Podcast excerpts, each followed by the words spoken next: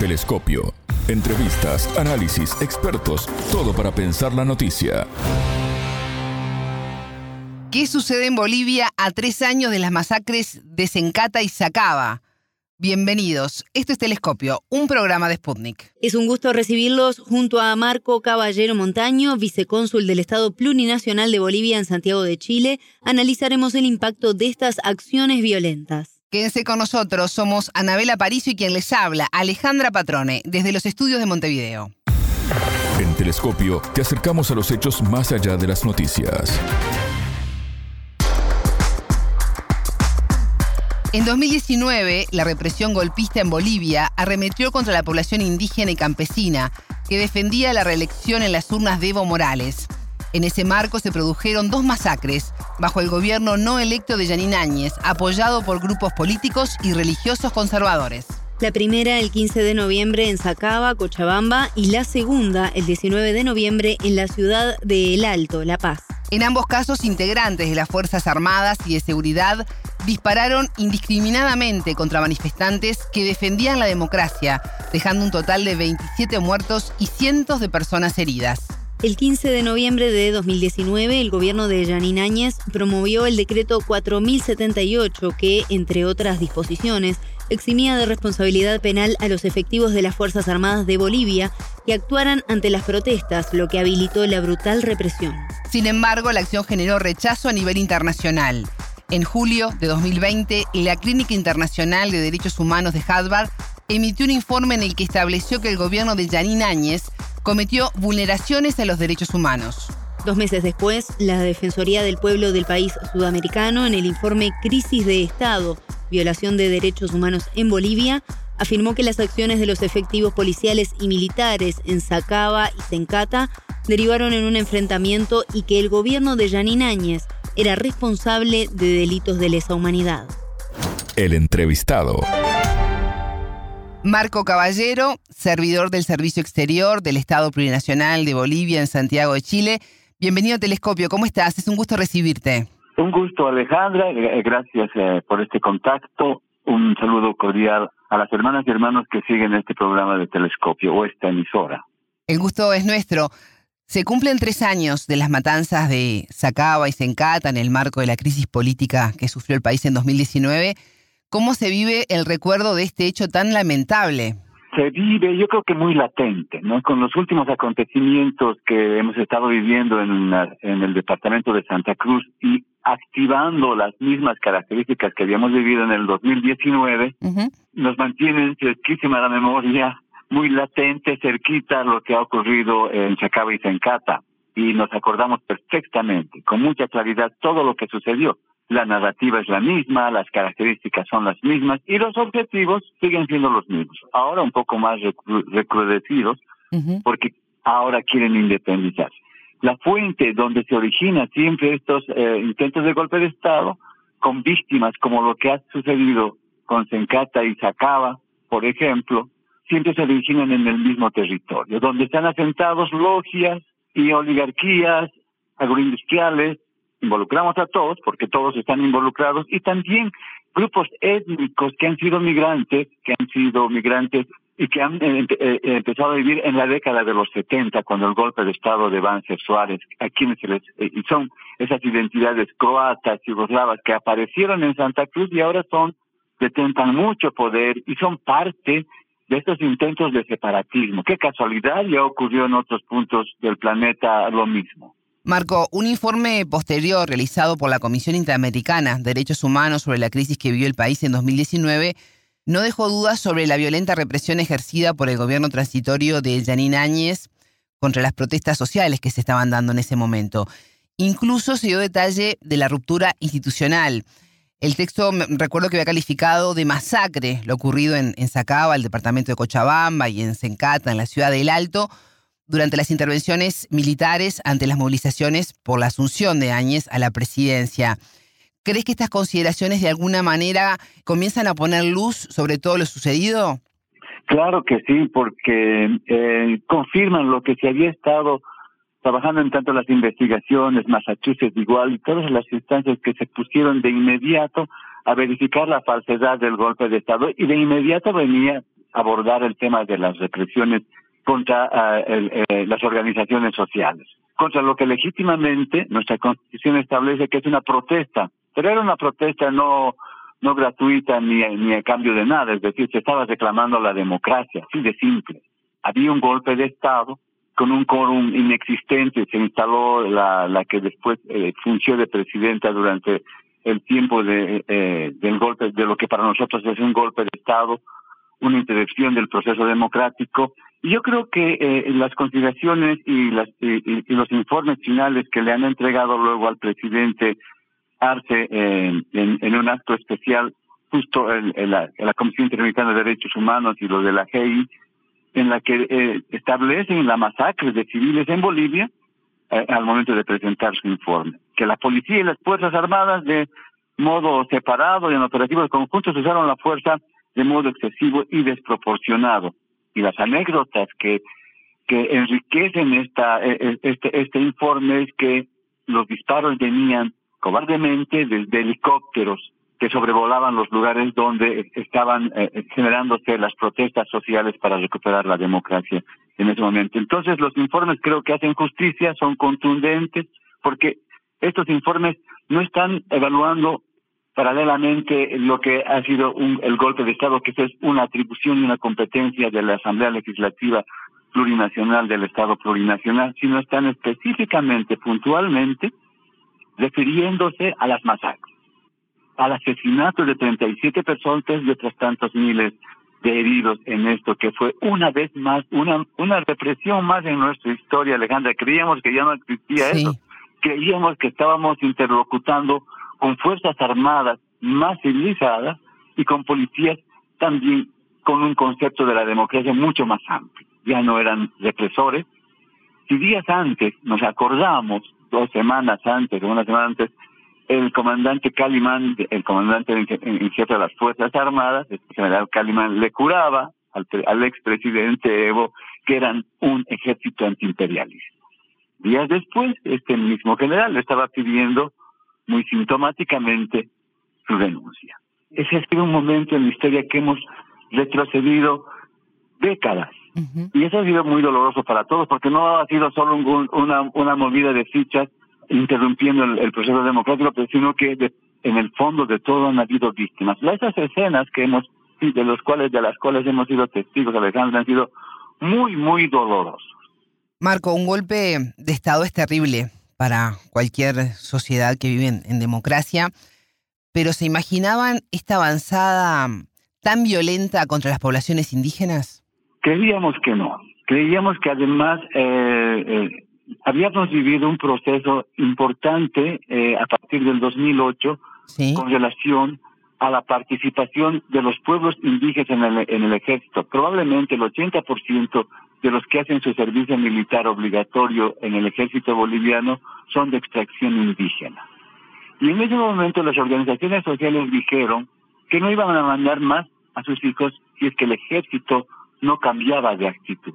A partir de ese instante todos creíamos que habían cambiado de actitud y los jóvenes, hijos de campesinos, de indígenas, de originarios, volvieron a ser parte del ejército, lo cual les hace, y como ninguna, ni como ni siquiera la clase media siente, porque mucha de la clase media no es parte de ese proceso patriótico, pero sí los pueblos indígenas originarios campesinos se sienten empoderados y además pertenecientes al, al territorio boliviano. Y cuando hay el proceso de cambio y la, y la nueva constitución como los pueblos indígenas originarios campesinos en un Estado plurinacional, la pertenencia era mayor. Creíamos que todos habíamos crecido democráticamente.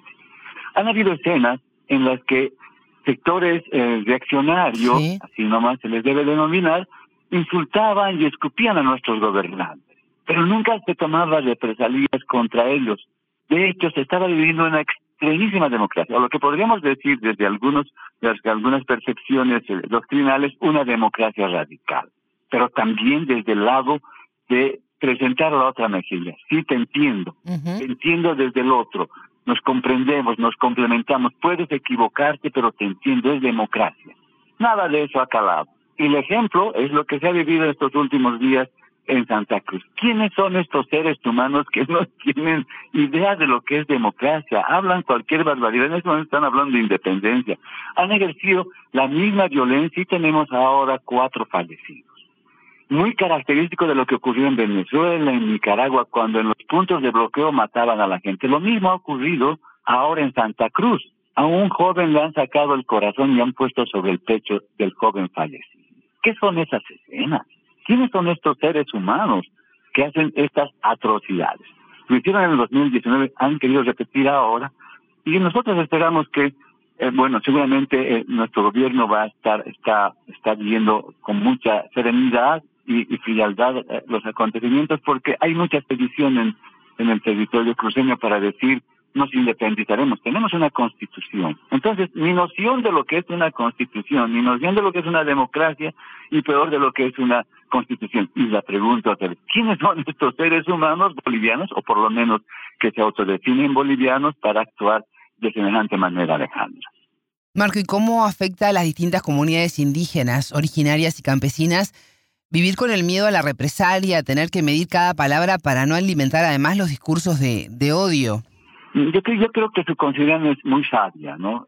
Estos pueblos civilizatorios, estas culturas civilizatorias han vivido muchos años de exclusión, de vivir eh, una discriminación permanente de diferentes formas, de palabra, de hecho, de consideración y de categorización de tus relaciones, como tratarte como a hijo o como, siempre como menor. Sí. Ellos son muy sabios en esto. Es decir, nuestros pueblos indígenas originales de los cuales nos sentimos muy orgullosos son muy sabios y se expresa en nuestros líderes la paciencia, la calma con que van a confrontar los embates que se vienen de estos lados.